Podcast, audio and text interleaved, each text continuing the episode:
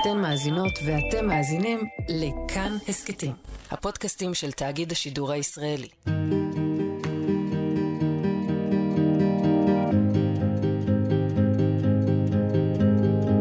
שלום, אני אורית נבון ואתם מאזינים להסכת לא טוב לי, שיתוף פעולה של כאן ועמותת סהר, סיוע והקשבה ברשת. בכל פרק נעסוק בהתמודדות עם מצוקה נפשית אחרת, והפעם אנחנו מדברים על מצוקה בהקשר של יציאה בשאלה. נפתח בדיאלוג שנכתב בהשראת שיחה שהתקיימה בצ'אט של סהר. הפרטים המזהים טושטשו כמובן.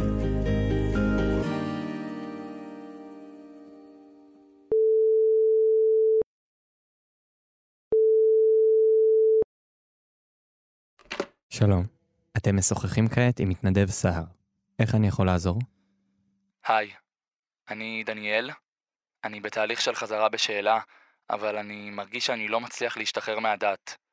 מבחינה חיצונית הכל בסדר, זה רק אני מול עצמי. אני מרגיש שאני לא מצליח להשתחרר מההרגשה הזאת שאני עושה משהו שהוא לא בסדר. אני פשוט מעדיף חיים רגועים, בלי לחשוב על כל צעד יותר מדי. אני מבין שאתה בתוך תהליך פנימי עמוק, ומול הרצון בשינוי אתה מרגיש גם חסום, והפער הזה יוצר אצלך איזו תחושה של מחנק. הכל מעורבב. תחשוב שכל החיים שלי שמרתי נגיעה, ודת הייתה הדבר היחיד שהיה לי. נגיד יצאתי לדייט עם מישהי, וממש הרגיש לי מוזר החיבוק והמגע. אני לא רגיל לזה. זה פשוט הרגיש לי בפנים מוזר, כאילו אני לא בסדר שאני עושה את זה. אני מרגיש ככה כמעט כל פעם שאני נוגע באנשים, וזה מתסכל. כי בחוץ זה נורמטיבי לחלוטין. דניאל, אני שומע שאתה חווה עולם אחר, שלא הכרת, שמתנהל על פי קודים ונורמות אחרים לגמרי, וזה מערער אותך. מרגש שאתה מצליח לחלוק את זה איתי. זה לא מובן מאליו. אני יודע שזה נשמע טיפשי. דניאל, זה בכלל לא נשמע טיפשי. זה נשמע לי כמו לצאת ממנהרה ופתאום כל אור, אפילו לא כזה חזק, מסנוור. וקשה לעיניים לעמוד מולו. ממש ככה. זה לא עוזב אותי, ומפחיד אותי שיחשבו שאני מוזר שאני מגיב ככה. אני גם לא יודע מה עושים ומה עובר גבול. אותה בחורה שיצאתי איתה אמרה לי שבעולם שלה נשיקה, או אפילו סקס בדייט ראשון, זה רגיל. אני מרגיש כל כך קטן. זה כמעט כמו ללמוד ללכת מחדש. להבין את העולם מחדש. זה יכול להיות מציף ומתסכל, אבל נראה שזה יכול להיות גם מעשיר, חווייתי ומעצים כל כך. נכון, אבל זה אפשרי להיכנס לעולם הזה עד הסוף? אני לא שונה מדי? השורש שבי, או הבסיס, יכול להשתנות מתישהו?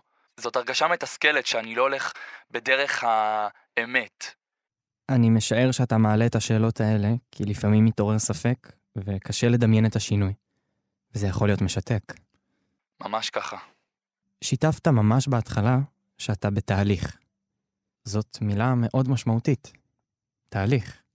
יש בה את ההבנה שזה לא זבנג וגמרנו. זה יכול לקחת זמן. זה יהיה הדרגתי ובצעדים קטנים. לפעמים מרגיש לי שאני דתי מדי. דתי מדי. זאת הגדרה מעניינת. רק אתה יכול להגדיר את עצמך. מכאן הכל מתחיל. מההחלטה איך אתה לומד לאט לאט את העולם החדש שאתה נכנס אליו, ומה אתה לוקח מהעולם הישן, מה אתה משאיר מאחור, ומה אתה מתרגם לחיים השונים שאתה מחפש לעצמך. אני יכול לדמיין כמה זה מורכב. כן. אוף, פשוט זה מצב מתסכל.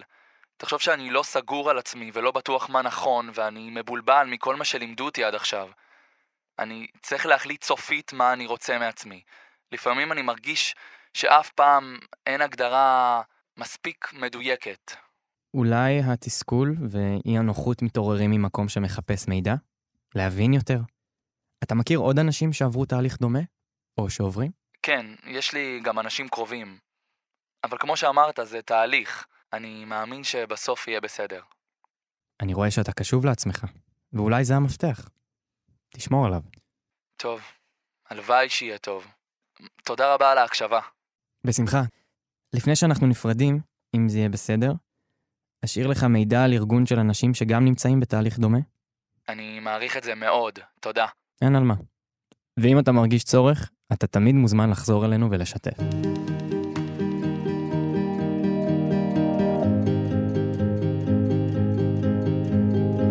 באולפן פרופסור עדה זוהר, פסיכולוגית קלינית ומטפלת בעמותת הלל ליוצאים בשאלה. שלום. בוקר טוב. שמענו את דן, שנמצא במצוקה נפשית לא פשוטה. למה בעצם יציאה בשאלה גוררת אה, מצוקה כזאת? אז אני חושבת שהמקרה של דן, שעמותת סהר אה, העבירו לנו, הוא מקרה טוב דווקא כדי לחשוב על זה. דן מתמודד עם פער ענק בין האופן שבו הוא גדל וחונך, לבין הנורמות החדשות שבהן הוא מחפש את עצמו. ויש לו בעיה גם של פער בין הנורמות של אה, העולם החרדי לעולם, נקרא לו לצורך העניין החופשי, אבל גם בעיה עם האיסורים הפנימיים שהוא הפנים, והוא בתהליך כזה של יציאה, אבל יש פערים גם בתוכו וגם בינו לבין הסביבה שלו. ואני חושבת שלכל מי שעושה שינוי כל כך דרמטי, של לצאת מסביבה טוטאלית כמו העולם החרדי, לעולם הלא חרדי, בין אם הוא דתי ובין אם הוא חילוני. כי יש גם יוצאים שלא, שממשיכים להיות יהודים שומרי מצוות, אבל הם לא חרדים, זה גם מעבר מאוד מאוד מסיבי. אז יש הרבה מאוד פערים להשלים. ואיך בעצם משלימים את הפערים האלה? האם אפשר בכלל לדבר על יציאה בשאלה נכונה, באופן נכון? אני חושבת שזה מאוד מאוד אישי, ובמובן הזה קשה לדבר על תהליך אחד נכון, אבל אני הייתי אומרת שאם התהליך הושלם בצורה טובה לפרט, אז הוא עשה איזה מעבר לצורת חיים שמתאימה לו יותר. מה זה אומר בצורה טובה? אני אנסה עכשיו אה, להגדיר. זה שעשית מעבר שמתאימה לאישיות שלך, לערכים שלך, לרצונות שלך עכשיו, ועשית גם איזושהי השלמה עם המקום שממנו באת. אני חושבת שזה מאוד מאוד קשה, כאשר יש שבר גמור, ואי אפשר אה, לתקשר עם הורים, אחים וכן הלאה. אבל אני מוכרחה לומר שלמרות שזה מאוד דרמטי, וזה מסע מאוד מפרך, אני מכירה הרבה אנשים שעשו יופי של uh, תהליך, והם במקום טוב בחיים שלהם, והם הרבה יותר מוגשמים והרבה יותר בשלום עם עצמם. אז uh, זה, זה לא בלתי אפשרי, למרות שזה קשה. בטח. מה השלב הראשון בתהליך הזה? אני משערת שזה לא זהה אצל כולם, אבל לרוב האנשים יש משהו שהם לא יכולים לשאת בעולם החרדי. או הדתי. נכון, אבל אני אייחד את דבריי דווקא ליציאה מהעולם החרדי. א', היציאה מהעולם החרדי לפעמים מביאה אותנו לעולם הדתי, לאו דווקא לחילוני. נכון. ושנית, אני חושבת שהדרמה האמיתית נמצאת אצלכם, מי שחושבים על, או כבר בתהליך של יציאה מהעולם החרדי. בגלל שהעולם החרדי כל כך טוטאלי, והוא מקיף כל תחום בחיים שלך, ובגלל שהוא לא מכין אותך בכלל להתמודד עם העולם הלא חרדי. אתה צריך לרכוש כל כך הרבה מיומנויות וידע וקשרים כדי לחיות חיים מלאים ומספקים מחוץ לעולם החרדי, שאני חושבת שזה באמת המעבר הדרמטי. אני חושבת שכל שינוי הוא קשה והוא מרשים, וכל הכבוד לאנשים שהולכים עם המוטיבציות הפנימיות שלהם ועם ההגדרה העצמית שלהם ומגיעים לאן שהם צריכים, גם אם הם היו דתיים והופכים לחילונים, הם היו חילונים והופכים לדתיים. אבל הדרמה הגדולה כאן, בעיניי, הפער הזה בין העולם החרדי לעולם הלא חרדי. ואת אומרת שזה מתחיל מזה שבן אדם לא יכול לשאת משהו, זאת אומרת, אנחנו כן מדברים על איזשהו סבל נפשי. אני חושבת שזה נכון על כל תהליך שינוי, דרך אגב. אמ, ובמובן הזה זה לא מייחד, אבל זה פשוט הרבה יותר דרמטי. לפעמים זה משהו בתוך התרבות החרדית, מבנה המשפחה החרדי, אולי הרגשת אי נוחות לפני כן, אולי היו לך ספקות לפני כן, אתה הגעת לקיר. לרגע הזה אתה לא יכול כאילו פשוט להסיח את דעתך, ללכת הלאה, הגעת לנקודה שאתה לא יכול. וזה מאוד מגוון, זה יכול להיות עניין של אוריינטציה מינית, זה יכול להיות עניין של תפקיד האישה, זה יכול להיות עניין של אמ, ממש ספקות אה, דתיים או ערכיים, זה יכול להיות אי צדק שאתה לא יכול לשאת. מה עושים? אז לרוב יש תקופת אה, דגירה כזאת. הספק עלה, משהו בלתי נסבל, אתה יודע שאתה צריך שינוי, אבל זה לרוב לוקח זמן, עד שאתה יוצא מהעולם החרדי. זאת אומרת, הזרע נשתה עליו, לוקח לו זמן לפתח עלעלים. ו... את אומרת, זה תהליך שיכול לקחת שנים עד שבן אדם בעצם עושה משהו עם הסבל. אפשר להקל בתקופה הזאת עד שיש אומץ לעשות משהו? האמת היא שהניסיון שלי הוא עם אנשים שהם כבר התקדמו בתהליך היציאה. בתוך העולם החרדי, אם אתה עוד אין לך את האומץ לצאת, אתה לא יכול לפנות לאנשים בתוך העולם החרדי. ואם אין לך אומץ לצאת, מאוד קשה לפנות לאנשים מחוץ לעולם החרדי, ודווקא עמותות כמו סהר, שתעננה על צ'אט עם כל אחד שיעלה עליהם, עושות לכן שירות יוצא מהכלל, כי זה אנונימי, אף אחד לא מסתכן בשום דבר, אה, ויש לך אוזן קשבת. אה, את אומרת לפרוק באנונימיות זה מומלץ. זה כאשת מקצוע את ממליצה. אני מאוד ממליצה על זה כשלב מעבר, לפני שאתה מוכן לצאת. כשאתה מוכן לצאת, אם אתה מעל גיל 18, זה מאוד הגיוני לפנות לעמותת הלל, שעוזרת בהמון המון המון דרכים שונות אה, להוציא מהעולם החרדי. הוקמה, דרך אגב, על ידי מישהו שיצא מהעולם החרדי, הקים את העמותה, גייס המון תרומות, ואז חזר לעולם החרדי. מה קורה בעצם? בואי תכניסי אותנו לנפשו mm-hmm. של אותו אדם mm-hmm. שרוצה לעזוב את העולם שבו הוא גדל. אז אני חושבת שיש קודם איזה מין מאבק פנימי. אני בוגד. חינכו אותי מה טוב, חינכו אותי מה נכון, ואני רוצה בעצם לוותר על כל זה, ולהיות עם האנשים שלימדו אותי שהם פחותים, שאין להם ערכים. אז יש את החוויה של הבגידה, ויש את הפחד של כל האובדנים האפשריים, אובדן של משפחה, של פרנסה, של קהילה. אה, זה המון המון תמיכה, זה מאוד אינטנסיבי. ולצאת זה אומר לאבד את כל זה.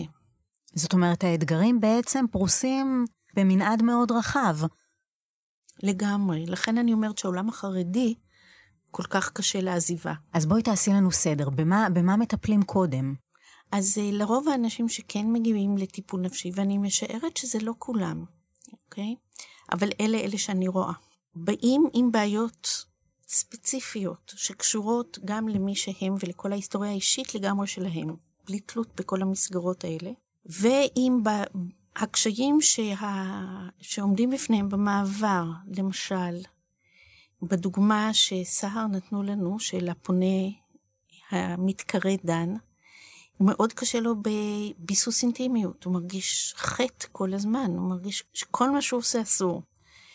זאת תופעה שמוכרת לי מהקליניקה, וגם אה, בהחלט ייתכן גם שפשוט כל התהליך של לדבר עם מישהו מהמין השני ולייצר איתו קשר, שהוא קשר שאפשר לשוחח בו ואפשר אה, לתת בו אמון ואפשר לפתח אותו, כל המיומנויות האלה חסרות, וכל מה שיש לי זה תחושת האיסור והפחד והאי-נוחות הזאת.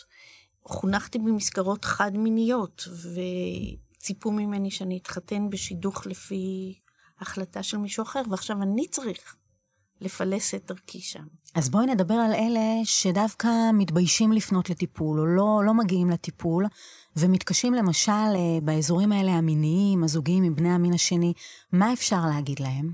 אז אני רוצה להגיד לכם, אלה מכם שאולי שומעים את הפודקאסט, יצאתם מהעולם החרדי, אתם מרגישים קשיים שונים, נגיד בזוגיות או באינטימיות, אולי גם בדברים אחרים, למשל, מה באמת אתם רוצים ויכולים לעשות בחיים? כי לא קיבלתם לימודי ליבה ואולי לא ברור לכם גם מה מתאים לכם ומה אתם רוצים לעשות.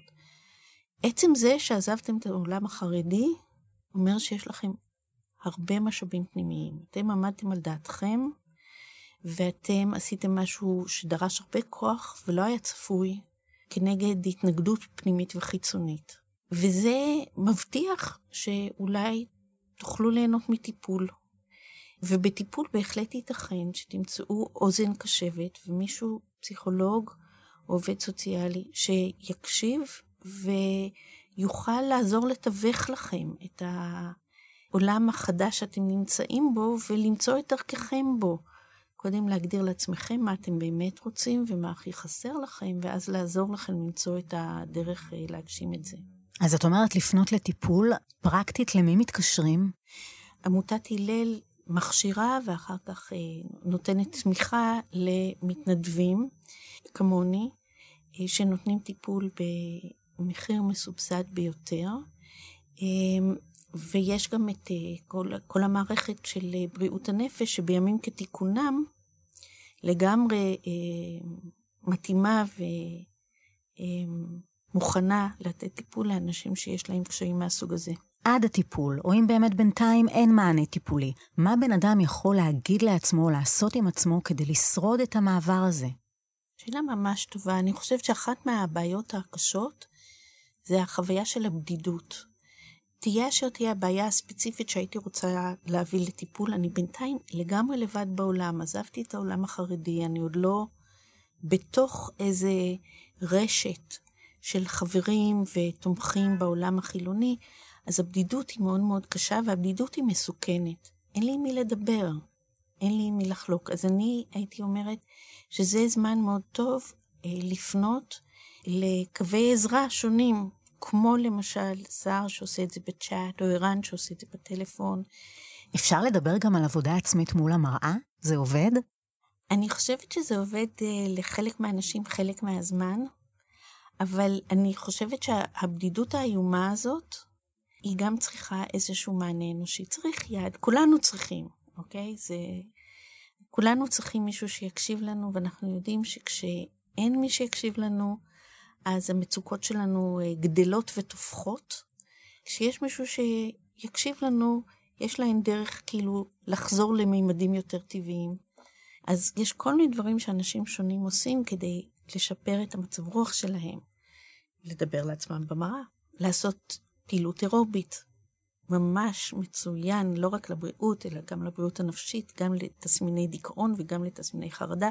יש הרבה דברים שאנשים יכולים לעשות, ומן הסתם, אנשים שיוצאים גם יודעים מה הכי מתאים להם. אבל אני חושבת שהם גם צריכים מישהו שידבר איתם. כן. אנחנו מדברים על uh, כולם, זאת אומרת, גברים, נשים, גילאי עשרה, גילאים מבוגרים, בעלי משפחות, רווקים. נכון? אנחנו מדברים על כולם בעצם. זה נכון, אבל צריך להגיד שמה שיותר שכיח זה שיוצאים נשים וגברים שהם עדיין לא נשואים, בלי משפחות, יחסית צעירים. יש גם יציאה של משפחות וגם של אמהות יחידניות. אני חושבת שאם אין אף אחד לדבר איתו, לא בעולם החרדי ולא בעולם החופשי, זה הכי קשה. אז בואי נדבר על לשתף את הסביבה הקרובה. אוקיי. Okay. מתי מספרים לאבא, אימא, אחות, איך בוחרים בכלל את הדמות הראשונה לספר לה? זה סופר אינדיבידואלי. ואני חושבת שהרבה פעמים זה תלוי מי אתה מרגיש שיוכל להכיל את זה ולשמוע אותך. ולא פעם גם אחרי, ש... אחרי הווידוי, יכול להגיע גם אה, נתק מהמשפחה. אה, עד כמה זה שכיח? זה די שכיח וזה נורא נורא נורא קשה. וגם אם אין נתק, אם אין שום רמה של קבלה, אוקיי? אם כל פעם שאני מתקשרת, שאני במצוקה, אני מתקשרת לאימא שלי ובוכה, והיא אומרת לי ביידיש, די ושלום, אז זה לא נתק, אבל זה בטח לא... זה ניכור. הכלה. זה ניכור, וזה לא הכלה שכולנו צריכים. איך מתמודדים עם זה נפשית? מה אפשר לעשות? רוב האנשים שיוצאים בהצלחה מעולם החרדי בעצם בונים משפחות לא ביולוגיות חליפיות. הרבה פעמים העולם החברתי של יוצאים הוא של יוצאים אחרים. מתחברים עם אה, הדומים לך, אם, אם יוצאים בשאלה גם. כן, וכאלה שיכולים להבין גם מאיפה באת וגם לאן אתה מנסה ללכת ומדוע. אבל כשהמשפחה מפנה עורף, זה... יש לזה תחליף? יש תחליף למשפחה? אין תחליף למשפחה. אבל uh, זה הרבה פעמים מזכיר לי ישראלים בחו"ל. ישראלים בחו"ל נוטים לגור במין קיבוצים של ישראלים בחו"ל. ממש. בכל האוניברסיטאות המז'וריות בארצות הברית יש את הקיבוץ. וזה ממש המבנה שאני רואה שיוצאים בשאלה, בונים לעצמם. מה את אומרת על יוצאים בשאלה שהמשפחה מקבלת אותם עם תנאים? זאת אומרת, אם אתה מגיע אלינו, שים כיפה, שימי חצאית ארוכה. הרבה פעמים הם מבקשים שהיוצא יתלבש באופן שתואם את הסביבה החברתית שלהם, כי זו בושה נורא נורא גדולה. יש המון פיקוח חברתי בתוך העולם החרדי. זו בושה שיוודע שילד שלך יצא בשאלה. זה גם יכול לפגוע בשידוכים של המשפחה. וזה גם לא נעים לי שהשכנים רואים את הבת שלי חוזרת עם מכנסיים, רחמנא ליצלן, או בלי כיסוי ראש. אבל אני חושבת שבהרבה משפחות, כשזה נעשה מתוך איזו כוונה של לקבל, אז גם היוצא יכול ללבוש כשהוא הולך אפילו לא רק לבית הוריו, לשכונה של הוריו. נניח שהוא צריך להגיע לסניף הבנק בשכונה של הוריו, הוא יודע שהוא יפגוש אנשים שמכירים את הוריו ברחוב ומזהים אותו. אז זאת אה, נקודה שבה יוצא מתלבט, אוקיי? והגיוני כן לעשות איזושהי אה, פשרה שתאפשר לך לבוא ולראות את אה, הוריך ו... זאת אומרת, זה לא מגביר מצוקה נפשית? זה לטובת ה... היוצא בשאלה בעינייך? אני חושבת שזה יכול ללכת לכל מיני כיוונים, אבל אני חושבת שאם המשפחה כן רוצה קשר עם היוצא, אפילו אם הוא מותנה, אוקיי? בכך שהיוצא לא יביך אותה יותר מדי, אז יש בזה תועלת ליוצא. כי כולנו צריכים משפחה. בהחלט, אבל תמיד השאלה, את יודעת, איפה עובר הגבול בין לכבד לבין אה, לוותר על עצמך. לגמרי. ואני חושבת אולי שככל שיצאת יותר, יותר קל לך אה, להתחפש כשאתה הולך לבית הוריך. כי יש לך ביטחון בזהות שלך, במקום שלך, בקשרים שלך, אתה יודע שזה לא אתה. אז בואי נדבר באמת על זהות. חלק מהעניין זה להפסיק להשתייך לקהילה, לעולם חברתי מאוד אה, מוגדר. בעצם אה, אנשים קצת מרגישים תלושים כשיוצאים בשאלה. אני חושבת שאת לגמרי צודקת. זה אחד האתגרים הגדולים של היציאה. איך אפשר להפסיק להרגיש תלוש? אני חושבת שאין ברירה אלא לבנות זהות חדשה. אמ, והזהות יכולה להיות אה, סביב המקצוע שלך, סביב המשפחה החדשה שלך, אה, סביב החברה שבה אתה חי, סביב הערכים שאתה עכשיו מאמין בהם. אני מכירה הרבה אנשים שיצאו מעולם חרדי די אה, רדיקלי, והם די רדיקליים עכשיו. הם רק לא רדיקליים חרדים, הם למשל אה, רדיקליים פוליטית או אידיאולוגית, אה, פועלים לשינוי בכל מיני דרכים. אה, את אומרת את זה לחיוב? לגמרי. דבר ראשון, יש לי איזו העדפה לאנשים שהולכים עם האמונות שלהם. והם... עם האמת שלהם. עם האמת שלהם, הערכים שלהם. ששואפים לעולם יותר טוב על פי דרכם. אני גם חושבת שזה עוזר לאנשים למצוא מקום. כאילו, אם אני כבר לא יכול להקדיש את עצמי להיות, אני לא יודעת, המתפלל הכי מסור, התלמיד חכם הכי חכם, הבן קהילה הכי אה, קונפורמי, אני צריך איזשהו מקום לשים את האנרגיה הזאת. טוב שיש לי מקום שאני יכולה להזדהות איתו ואני יכולה לשים בו את האנרגיה שלי.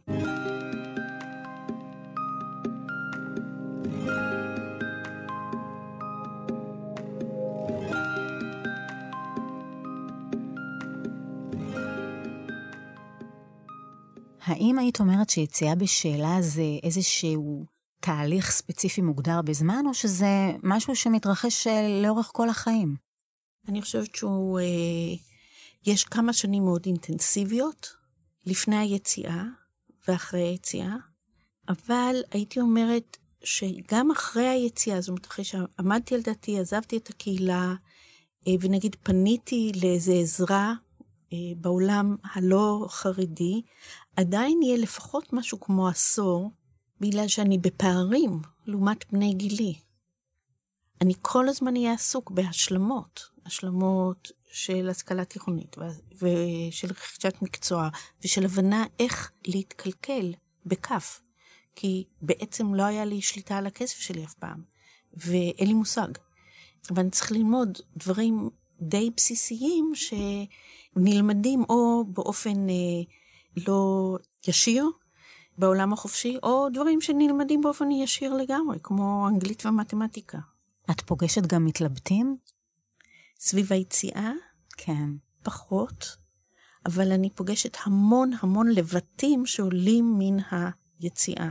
סביב מערכות יחסים אינטימיות, סביב מציאת כיוון מקצועי והשכלתי, והרבה סביב גידול ילדים, כי אה, הרבה מהאנשים שיוצאים מהעולם החרדי ממש לא מקבלים את האופן שבו גידלו אותם.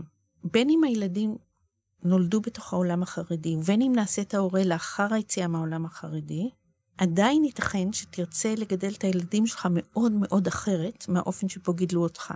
שזה אחד הדברים שהניסו אותך, שגרמו לך לצאת מהעולם החרדי. אולי זה לא הוגן לדבר בהכללות לגבי העולם החרדי, אבל בהרבה מאוד מההקשרים של העולם החרדי שאני נתקלתי בהם בתור פסיכולוגית קלינית, הגידול של ילדים הוא מאוד מאוד סמכותני. מה ההשלכות? אני חושבת שזה מקדם מאוד את העובדה שהוא יהיה קונפורמי לאורך זמן. אבל החבר'ה שיוצאים, הרבה פעמים זה לא עבד עבורם, זה לא גרם להם להיות יותר חרדים או יותר נאמנים לדרך החיים הזאת, ועכשיו הם יודעים שהם רוצים לעשות אחרת, אבל יכול מאוד להיות שכאילו באמת צריכים באיזשהו מובן ללמוד, כי הרצון שלהם לא לעשות כפי שנעשה להם, הוא הרבה יותר חריף מאשר אצל רובנו. רובנו יש דברים שאנחנו אומרים, אני אף פעם לא אעשה לילדים שלי מה שאימא שלי עשתה לי, או אבא שלי עשה לי, נכון? כל כך, אה, לכולנו יש דברים כאלה, אבל תארי לך שכל מה ש... או כמעט כל מה שאימא שלי ואבא שלי עשו, אני רוצה שלא לעשות. זה נשמע צלקת רצינית, ש... חושב... שצריך לשאת, לשאת אותה כל החיים. כן, או שצריך לעבוד כנגדה כל החיים, כן. להזכיר לעצמך שאתה לא רוצה לחזור על מה שעשו לך. אני לא אהיה אימא שלי, או אני לא אהיה אבא שלי. זה אפשרי אגב? אני חושבת שכן. אה, אני חושבת שאנחנו בטח גם נחזור על טעויות, כולנו בני אדם, אבל אני חושבת שזה בהחלט אפשרי. אני מאמינה גדולה ביכולת של אנשים להשתנות ולהתפתח. אני חושבת שאחרת לא הייתי פסיכולוגית. מה את בעצם עושה בטיפול עצמו שאת יכולה לספר לנו שאפשר לקחת uh, גם לחיים עצמם? זאת אומרת, מה, מה כולל התהליך הטיפולי שאפשר ללמוד ממנו?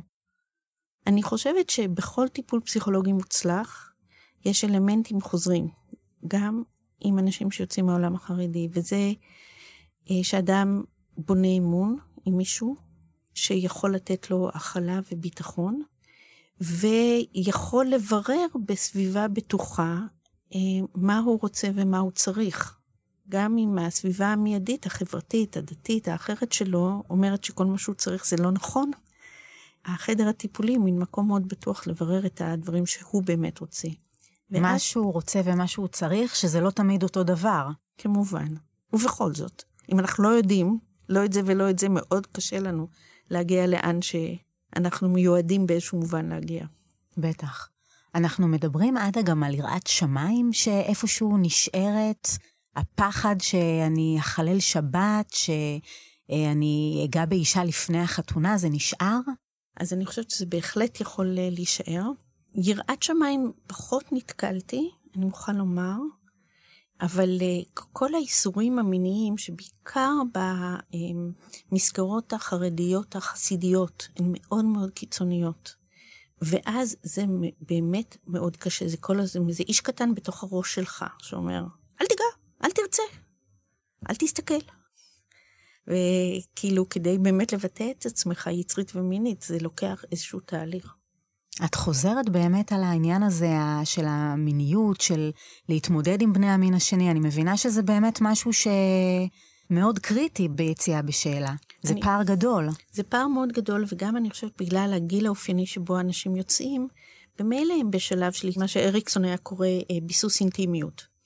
אז אם עכשיו אני צריך לבסס אינטימיות בין, עם, בין המין השני או בין מיני, אני אצטרך להתמודד עם כל האיסורים המאוד מחמירים שמגיל ממש ממש צעיר לימדו אותי.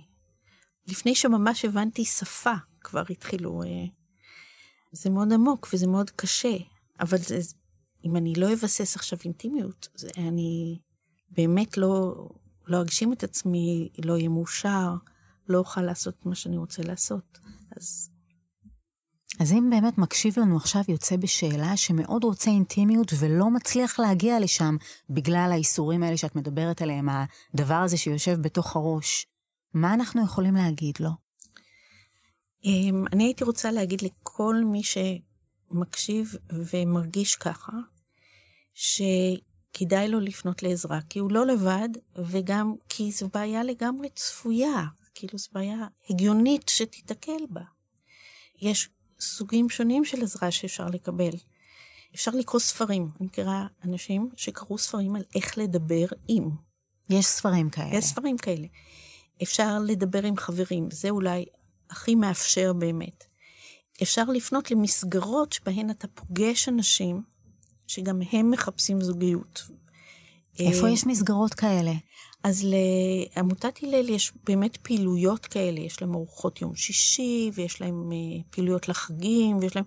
אז אתה נפגש עם אנשים שגם הם בתהליך יציאה, הם בהתלבטויות שונות. זה גם מאפשר לך אולי למצוא בן או בת זוג, אבל זה גם מאפשר לך לדבר על הקשיים האלה עם אנשים שחווים קשיים דומים. את אומרת, המפתח זה להבין שאתה לא לבד. לנצח את הבדידות בעצם.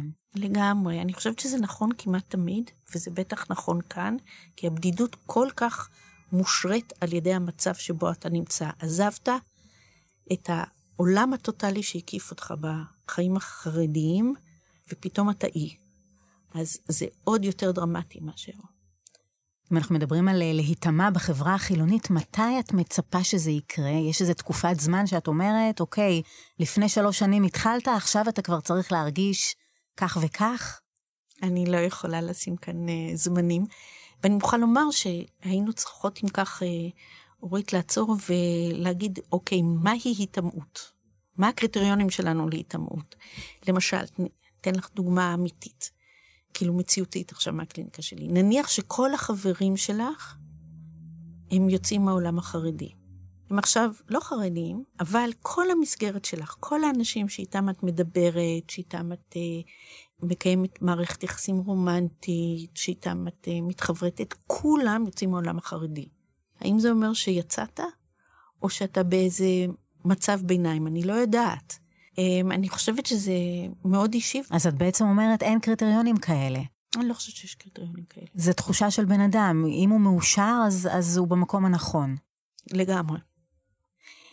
אנחנו לקראת סיום, יש אה, איזשהו מקרה שאת זוכרת במיוחד, שאת יכולה לספר לנו על אה, יציאה בשאלה מוצלחת? בטח יש הרבה מקרים.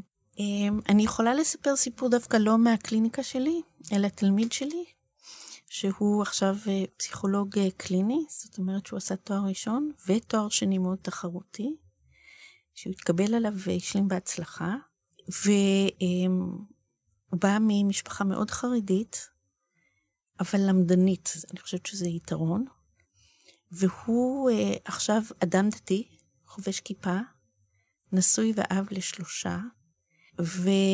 מחוץ לעבודה הקלינית שלו הוא מאוד עסוק בשאלות של סובלנות, של פלורליזם, של אה, פמיניזם בתוך העולם הדתי.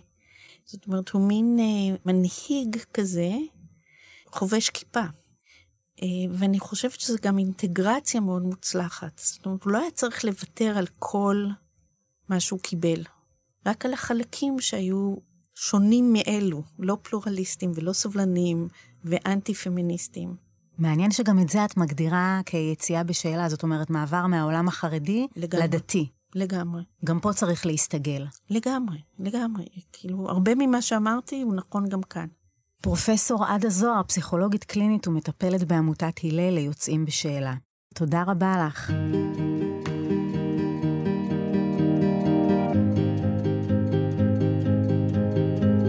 ההסכת לא טוב לי הוקלט בשיתוף עם עמותת סהר ובית צבי, בית הספר הגבוה לאומנויות הבמה. תודה לשחקנים מבית צבי, אלן ווקר ועדי נירמן. בהפקת התוכנית השתתפו ניר גורלי, אייל שינדלר, גיא פלוויאן ואבי שמאי.